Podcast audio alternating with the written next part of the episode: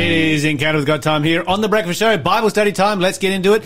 And of course, if you've got a question that you'd like to send through for question of the day, we would love to hear from you. I think we've come to the end of our current backlog. Mm-hmm. We, we ha- this happens from time to time. Sometimes we, sometimes we've got a backlog that's going to keep us going for two or three weeks, and sometimes we answer all the questions. So, I suspect that not every question that has ever been asked has been answered. I suspect there are some questions out there that have not even been asked yet. Hmm. So find those questions, send them through.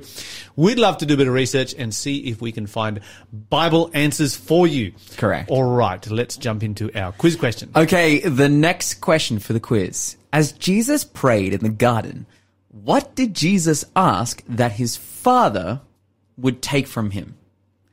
0491 064 is the number to call or text if you know the answer. And if you do, you will go into the draw to win like some amazing, incredible prizes. The great prophetic books of Daniel and Revelation, the Bible study journal. It has like the verses, it has lines underneath you can go through, study the Bible, understand Daniel and Revelation better. And then we've got our two prizes, uh, our other prize, sorry, uh, our two options. Understanding Daniel and Revelation by Mark Finley, either the book version or the audio version, whichever one you prefer. And I just have to say, like, these are like maybe you're listening to this and it's like oh man bible study commentaries and and prophecy and daniel and revelation and and beasts and symbols and oh i don't know if this is really for me i'm No, this is for everyone. I- it's I'm- the best books of the Bible. literally This, this like, is the most exciting stuff there is. this is i believe like it should be the duty of all Christians to understand these prophetic books. Yes. Just as much as you love reading the Gospels, just as much as you love reading the history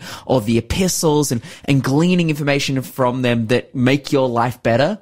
yes. It is the exact same with the prophetic books and they can be understood and you can know what they're talking about and you can be assured that you're on God's side.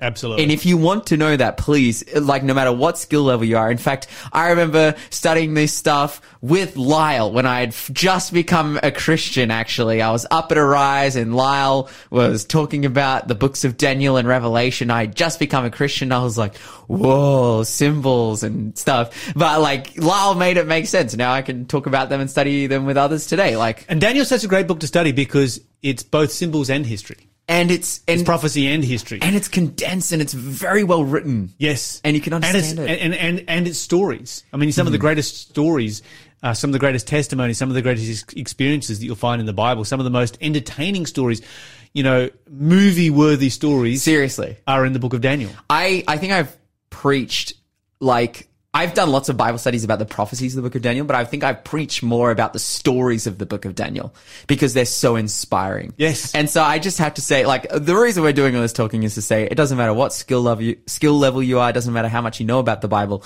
you should get this resource because it will bless you. 0491 064669. Again, that question was, as Jesus prayed in the garden, what did Jesus ask that his father would take from him? 0491 064 669. Okay, so let's go to text message. messages, find out what you had to say about the first half of the show. And Lawson, you're talking about Duolingo and learning Spanish Yeah. and how much you are enjoying speaking to people in Spanish. Uh-huh. Uh, that's pretty awesome. Uh, Rachel says this, sadly, Duolingo actively promotes radical uh, gender uh, ideology and Really? same-sex relationships. It's written into their inclusive policy. They are removing genders, etc. Check that out. Um, she goes on to say, we were using it in our Christian school until we noticed that that is what they are sneakily trying to do. Really? So here's my question. We're, we, we are very active in the English language in removing gender from everything. Uh huh. So, you know, you don't have a mother anymore. You have a birthing parent and all this kind of stuff. But Spanish is a gendered language. That's right.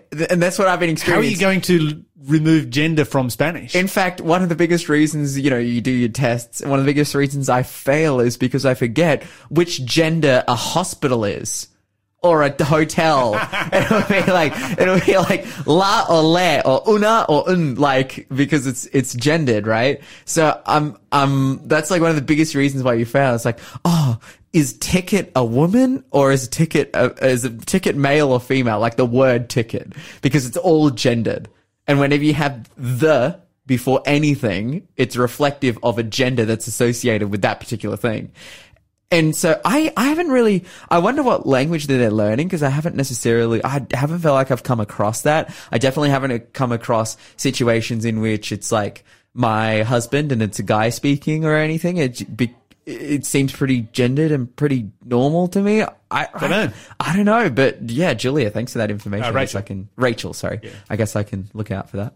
I do some research on it. I, Mm. and you know, there are we do have some things that some words that are gendered in the English language, Mm-hmm. but a lot of people are not so familiar with it. So, for Yeah. instance, ships are female. Yeah. You know, you always refer to her and she when it comes to ships, Mm-hmm. Uh-huh. boats, marine craft. Mm-hmm. Well, you're supposed to anyway. Yeah. A lot of people don't, I guess, these days. Actually, but is, isn't it, it's the same with like cars as well, right? And cars. just things that you, just vehicles, vehicles female. Uh, the car that my dad owned when I was growing up was definitely female. Yeah. um, it was known as Gertrude. Yeah. And when it played up, it was called it, it was called by its Latin name, Gertrudis Mungerinus. That's so funny, bro.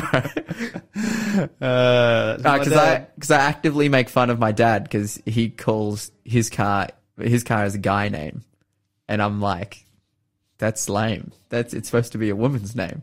Come on. yeah, you do find some cars with the guy's name from Yeah. time to time. Yeah. Interesting. I don't know. What do you call your car? Does your car have a name? Zero four nine one zero six four six six nine. Let us know. All right. So text messages continuing assisted suicide in research all over the world. It was found that while the spin doctors say it all well, the reality is that many more people are dying just because they are tired of living. A very slippery ride down to a very dark place. Another government uh, another government sponsored murders in the name of love. While no one wants people to suffer, in the big picture, a lot more people will suffer. Mm. I'm just reporting on the research out there today. Sad mm. state of events. And this is one of the things that you find today. You find a very, big, very big gap between the research and the ideology that's presented in the media Yeah, that's right. or in legislature.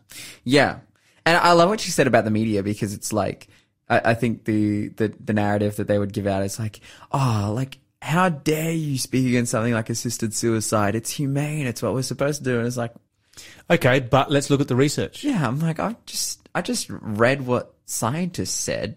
Yeah. like, we, we've, we've, we've, we've, really have reached a post science world. Mm. And as people of faith, people accuse you and I of being of being people of faith and people not of science. But we are much, much more of science than the average secular person. That's right. Vastly more because we do not do away with any empirical science. We, yeah, it's on the table. It's there. We have to keep it. We, we stand by it. Yeah. Absolutely. Historical science is a different question. it's But actually just because you do you have a different theory on historical science doesn't mean that you are not scientific. Yeah. That's actually hilarious. It's like people adopting historical science, which is not empirical and not provable, uh, rather than empirical science and then saying that you're anti-science. It's really funny. But I think like when it comes to this topic of assisted suicide, my mind always goes back to a story that I talked about like years ago on Faith of Heaven. It was like one of the first stories that I ever did. I talked about assisted suicide in, in the Netherlands and I talked about a 16 year old girl who had her Yes. life taken as a result of depression. Yes. She was depressed Yes. and the, her physician And she was said she like- wanted to die. And her physician was like, we can do that. Yeah, it's like, well, we have a solution for you, a 16 year old girl, someone who- who can't This is a even child. consent. Uh huh. No power of consent. We're just going to kill you. And I always, whenever this topic comes up, and I know there are the extreme And, and, and circumstances. that story came, we covered that story because it was the first time it happened. yeah. That was the precedent That's that right. has now been followed many times over. And like, I always think back to that story because everyone wants to bring up outlying situations about, um, well, not necessarily outlying situations. Like, I can understand, you know, the, the use of assisted suicide in regards to people with terminal illnesses or who are very old. Like, we are not unsympathetic. We are not like anti this when it, like, when things are practical, they're practical in, in, when it comes to the med- like me- medical field. But killing a child because they're depressed is not the solution. And I'm Wrong. so, so, so worried about this in Australia particularly looking at all the ideology that's taking place as well i within science and the medical field. So yeah, yikes. You're listening to Faith FM, positively different radio. Okay, a couple of other ones here, real quick. Medical conversions, no turning back. If we make a mistake, we can normally fix it, but in this case, there is no turning back depending on the procedure. A life of regret and mental suffering will follow sooner or later. Uh, and this is this is the tragedy our world is facing. Um, controlling your emotions. This one coming out of the interview. Uh, whoever is slow to anger is better than the mighty, and he who rules his spirit than he who takes a city. Proverbs sixteen verse thirty two. Great verse right there. Thank you for sending that one through. Uh, let all bitterness and wrath and anger and clamour and evil speaking be put away from you with all malice and be kind one to another, tender hearted, forgiving one another. That's Ephesians 4 verse 31. Character is the only thing we get to take to heaven. We can overcome with God's help. Really good verses there. I think I'll put that one down as text message of the day so far. That is definitely uh, some uh, some very relevant passages of scripture that um, that has been shared there. And uh, just heading over to Braden's message right now, real quick.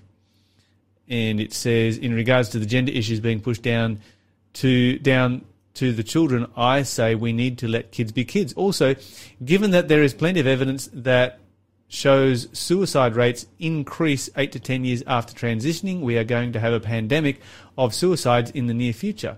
Of course, blamed on Christians being bigots. And I, I, I hate to say it, but that's pretty hard to deny. Mm-hmm. We have seen that happen over and over and over and over again. The more that the LGBT plus community is celebrated, the less excuse they have for the incredibly high suicide rates that True. they have. And so the more it gets blamed on Christians, but Christians are a very small minority and Christians love and accept these people. Christians were the people who invented the idea of not being homophobic and not hating on these people. Yeah, it, that's actually yeah. It's ah, it's such a tough one. It's like and we've talked about this on the show before. Like the scientific evidence that, that proves like why, just from a physiological standpoint, you shouldn't live this lifestyle. Why? Because it's literally killing people. Yeah. Um, but yeah, we already like you say, oh, we're coming up to an epidemic or a pandemic of suicide. We're already in an epidemic of suicide. And, and, and the thing is, okay, so it's been blamed on, on bigotry in the past, and some of that is, there's no question yeah, that it happened because of bigotry and persecution, and that's absolutely wrong. But when the suicide rate, rate is not changing, and you've got kids who are desperate to become uh, LGBT because that's where they are the most celebrated in society, and the suicide rate is not changing, what's going on? yeah. Where's the real problem here?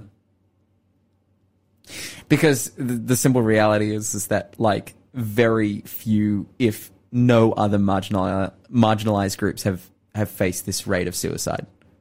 Yep. That's that's just the truth. That's the historical truth. It is. so, yeah. All right, so we've got, a, we've got a link here for you, um, Lawson, about the Duolingo. So that'll be interesting to Oh, okay. research. Let's get into our Bible study, and we're going to go. We're going to be looking at a few different stories here this morning.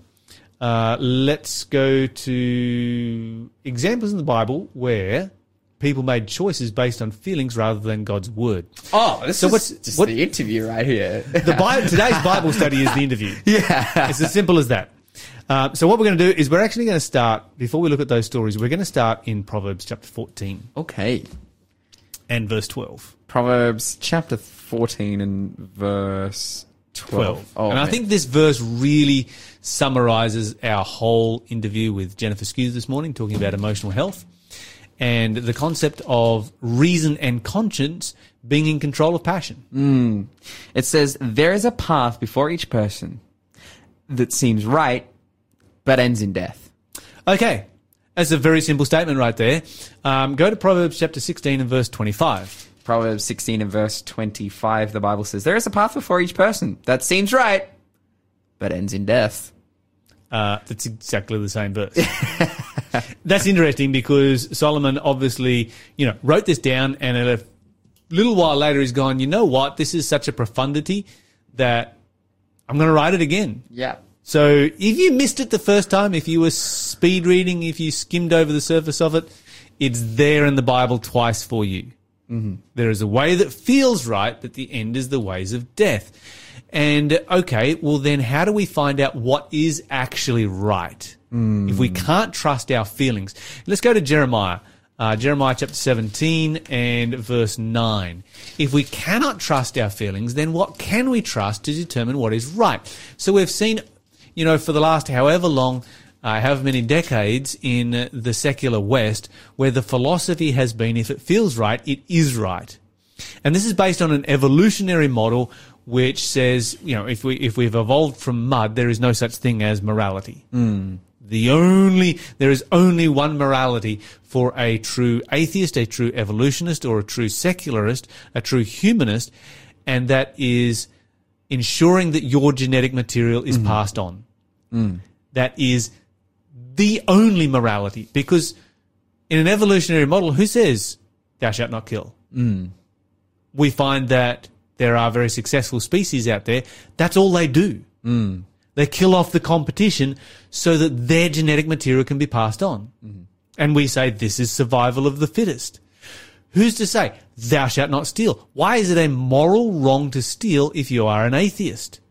Because if you are stealing, then you are gaining to yourself something that will, that will better enable you to pass your genetic material on and that your genetic material survives. Hmm. These are all natural selection processes that if the strong steals from the weak, then we are getting rid of the weak. Where does morality come from? Where is it that we say these things are wrong? Mm.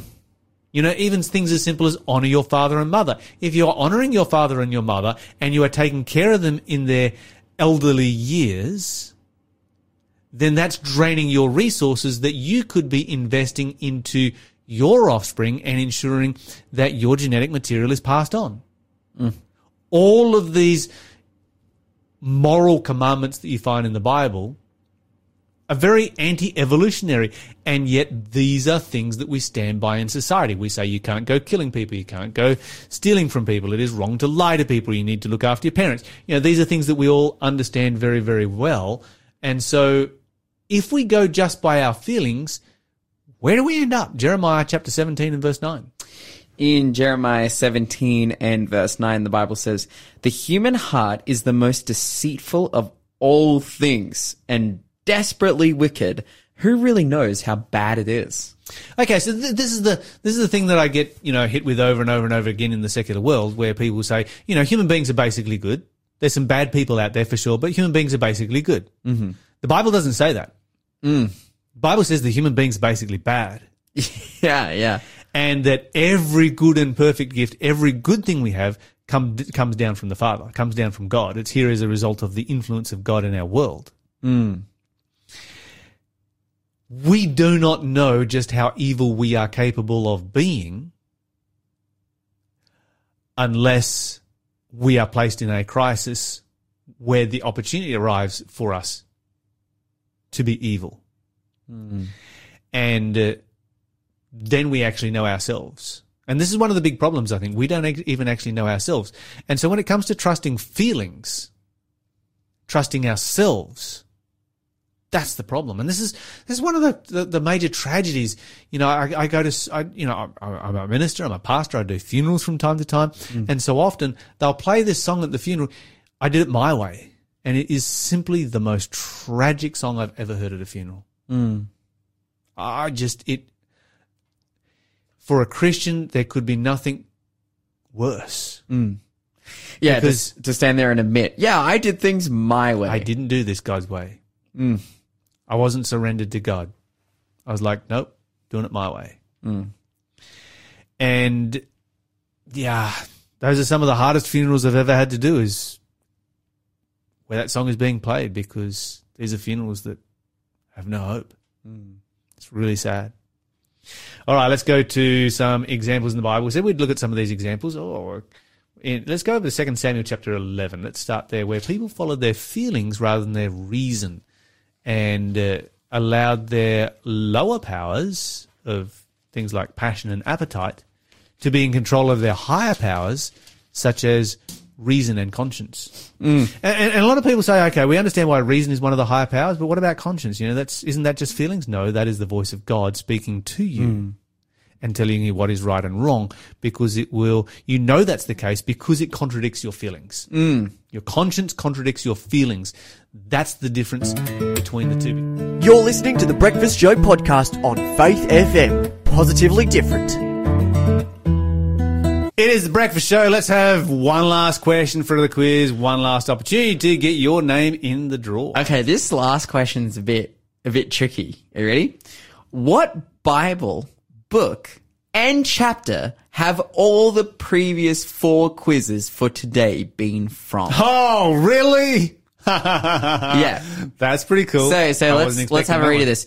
Uh, which one of the twelve apostles did Satan enter? Jesus said he would drink from the fruit of the vine when what finally comes. Which of the two apostles did Jesus send to prepare the fast Passover feast?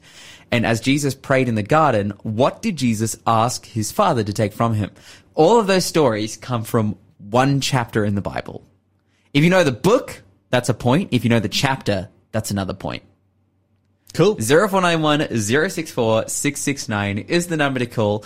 And if you do, of course, you'll go into the draw to win the great prophetic books of Daniel and Revelation, as well as Understanding Daniel and Revelation by Mark Finley. So you'll be able to make your way through. You'll have your own journal that you'll be able to write notes in and make your way through those books and understand them and be able to know basically what the Bible is saying about our future. Okay. All right.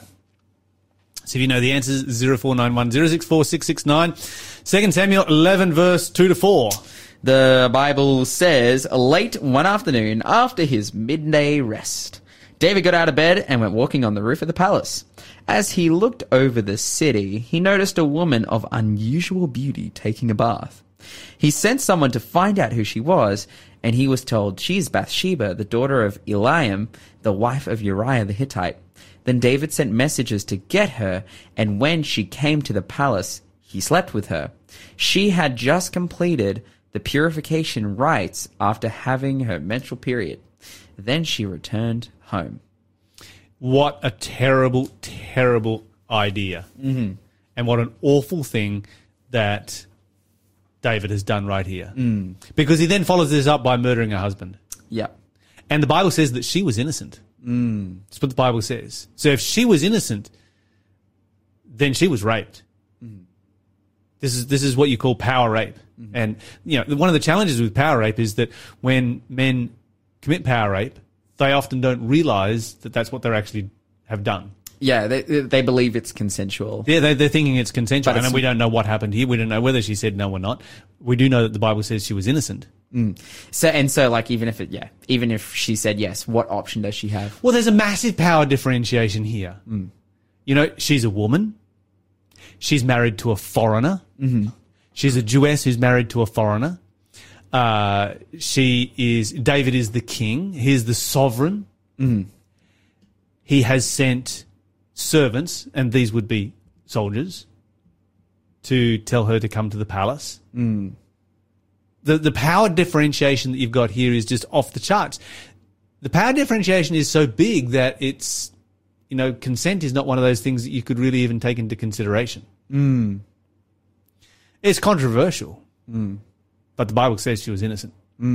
At the end of the day. Okay, so David does something here based on his feelings. Do you think his conscience was speaking, saying something against what was happening here? Yeah, most definitely, one hundred percent. his conscience tortured him for the next 12 months. Yeah, like not only was this guy a follower of God, like he already had wives. He knew Uriah personally. It was one of his best mates. Hmm. And this is what makes it even so worse. The reason that Uriah the Hittite was able to live in Jerusalem amongst the Jewish people was because he was one of the best mates with David. He was one of his most mighty men. He was one of his, his men of valor. He was part of the house guard. He was, he was an elite warrior mm. who was part of David's house. Mm. He'd been through thick and thin. He'd been through hard times and lean times. He'd stood by David over and over again, and he stands by David to the very end. Yeah, yeah, How would your conscience just absolutely hammer you when you're thinking, yeah, I'm going to go and sleep with his wife? And then how is your conscience going to hammer you as you try and cover up everything that has gone wrong? Wow. This is just uh, the the torture that David must have gone through in this whole experience. The the stress and the trauma. It's hard to imagine how a person lives with that. What a terrible, terrible decision to make. How many sleepless nights did David suffer just tossing and turning in bed and stressing over what he did right here? And, and, and it comes back to haunt him because his own, own family becomes so dysfunctional because of what David has modeled to them. Hmm. And when they become dysfunctional, David doesn't have the moral fortitude to stand up and say, no, because he looks at himself and is like, I'm weak. Mm. What gives me the right to say no? Mm. Now, of course, he always has the right to say no because he's their dad, That's right. but he feels like he's lost it mm. because of the things that he's done. Yeah, this very much sparks like a a downhill Oh, yes. trend for David. Yes. It's literally and it's it's interesting because he repents of this sin That's right. And He- God forgives him of it. God God, God calls him a man him. after his own heart. And they move on, but like legitimately I think he experiences the consequences in his own life from from the guilt, from the bad witness. You know, this wasn't isolated. Like the the guards who the guards who got the woman, probably the people in his palace, like people knew this went down. People knew, Oh, yeah. knew this happened. And I feel like, you know, it could have been one of the catalysts for when we see later in his life, like Absalom comes along and takes the throne from David. Part of Absalom's propaganda to the people to get people to support him would be, oh, what about my da- my, my father? He's an adulterer And a murderer. and a murderer. Like this, this story, mm-hmm. although David received re- repentance and for- like, although David repented and received forgiveness, and God is definitely merciful, he is on a very much a downward trend from this point forward, Yep. and it's sad. Yep. It pretty, the story is pretty much an upward story until this particular point, and a downward story from this, Yeah, from, it's this point on. It's rags to riches and then riches to rags. Yeah. That- that's how it goes. But I think, like again, as we've been reflecting in our Bible study and in, in the inter- interview, well, what was the ultimate cause of all of this? Rejecting conscience for the sake of emotion Yes. and passion and desire and feeling. And Indeed. and I can just see in this story, I'm like, oh, how do I know that doing this is wrong, bro? Just read this story. Not hard to figure out. Like, if you ever want a reason not to commit adultery, read this story. Ah, indeed. All right, let's go to Galatians chapter 2, verse 11 and 12. And we've got another example over here. Very different example in the New Testament. Oh, yeah, this is interesting. Galatians chapter, 2, verse 11 and 12. As I find it on the page, Galatians chapter 2, 11 and 12, the Bible says, But when Peter came to Antioch, I had to oppose him to his face, for what he did was very wrong.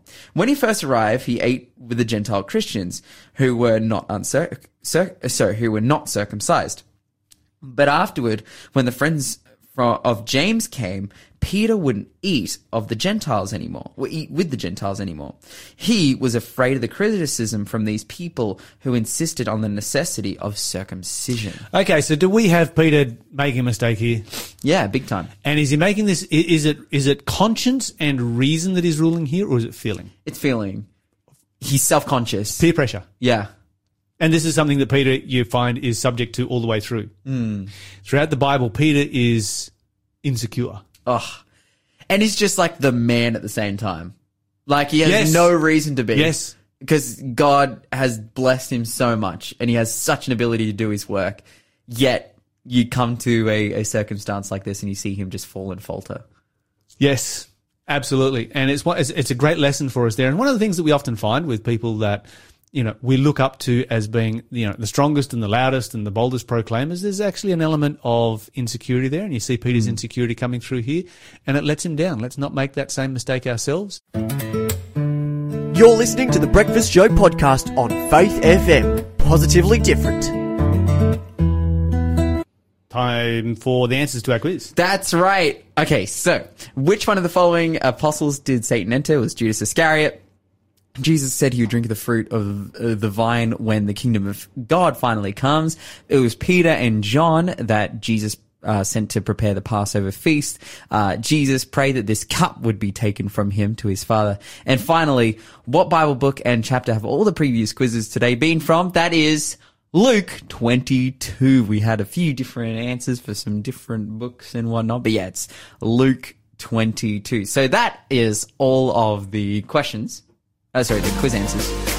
Question of the day. And now it's time for question of the day, which and today our question comes from David and David asks this, do all the dead people that are not Christians come back to life after the second coming and continue to live their life as they did before they died or do they stay alive until the end of the world dash Armageddon? Okay, so there's a whole bunch of uh, things that we could unpack here, which we don't have really a whole lot of time to. So the first thing I'm going to state here is that we're not going to say the dead people who are not Christians. We're going to say the dead people who are not saved. And the reason is because there'll be many people who are not Christians who are saved. Um, and you know that's probably a subject for another day. But uh, if you've got questions on that, send those questions through, and I can give you a Bible study on how they're how it's possible for God to save people who are not Christians. Okay, the second thing we're going to look at is the fact that there are two resurrections. So the Bible says in John chapter 5 verse 28 and 29, marvel not at this, for the hour is coming in which all that are in the graves will hear his voice. They shall come forth. Those that have done good to the resurrection of life, those that have done evil to the resurrection of damnation. So you've got at the return of Christ, the Bible says there's two resurrections, the resurrection of life, the resurrection of damnation. We know that when Jesus comes back, the Bible says, for the Lord shall descend from heaven with a shout, with the voice of the archangel, with the trumpet of God, the dead in Christ shall rise first. So it's very, very clear that the first resurrection is the resurrection of the saved. Uh, in Revelation chapter 20 and 20, 20 and verse 5, the Bible says, Blessed and holy is he that has part in the first resurrection. So we know this when Jesus comes back. And so what we're dealing with is a little bit of chronology here. Jesus comes back, the Bible says, the second coming happens, and those who are blessed and holy are resurrected. The first resurrection. Obviously, if you've got a first resurrection, that's then going to be followed by a second resurrection. Okay, so what happens to the righteous when Jesus comes back who are resurrected? The Bible says they're caught up in the clouds to meet the Lord in the air together with those who are already alive. Where do they go? The Bible says, John chapter 14, uh, starting in verse 1, 1 to 3. In my father's house are many mansions. If it were not so, I would have told you, I go to prepare a place for you, that where I am, there you might be also. So the Bible says that Jesus has gone to heaven to prepare a place for us in heaven. He says, if I come again, I will receive you unto myself, that where I am, there you may be also. In other words, he's coming back to this earth to take us back to heaven to be with him. Okay, so what about this second resurrection, the resurrection of the wicked? When does that take place? Do these people get resurrected just after the righteous are taken to heaven? Do they continue to live here on this earth? Uh, what happens there? The Bible says in Revelation 21, uh, 20 and verse 5, the Bible says, but the rest of the dead did not live again until the thousand years were finished. And so you've got a 1,000 year gap between the first resurrection and the second resurrection. So the answer to the question is no, they're not resurrected at the time of the return of Christ. They don't continue to live on this earth as they were living before after the righteous are taken away. The Bible says they do not live again until the end of the thousand years. Okay, so they don't end, if they don't live again until the end of the thousand years, then we have to ask ourselves, all right, they're resurrected at the end of the thousand years. Did they pick up where they left off? Well, the earth has been empty for that thousand years. Bible says that it's completely depopulated. The righteous are all living in heaven. The wicked are all dead. There's no human beings on earth during the thousand years. The Bible also says that the earth has been wrecked during that time period because of the effect of the plagues and so forth. And then it's just been left for a thousand years. What does the world look like after no inhabitants for a thousand years. So no, they won't exactly be living life as they were beforehand. The Bible says that Satan gathers them in an effort to make one last stand, the Battle of Armageddon, to take God on and to take the city from God to be able to survive. Mm. Uh, one text message coming through here right at the end says, many Christians will not make it in the last days due to family and peer pressure. Mm. Peter fell, but he learned his lesson are we. Mm. The Lord will allow us to go through trials so we can practice to trust Him alone. So, yeah, Peter was able to have an easier trial right there so he could learn a lesson from it so that he didn't fail at the end. Amen. All right, so when those trials come our way, let's make sure that we stand firm. Uh, practice standing now, we'll be able to stand then. Don't forget to talk faith, live faith, act faith, and you will grow strong in Jesus Christ.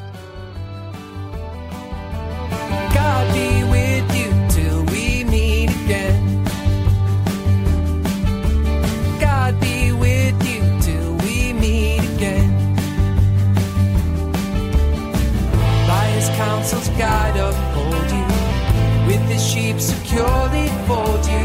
God be with you till we meet again. Until we meet again.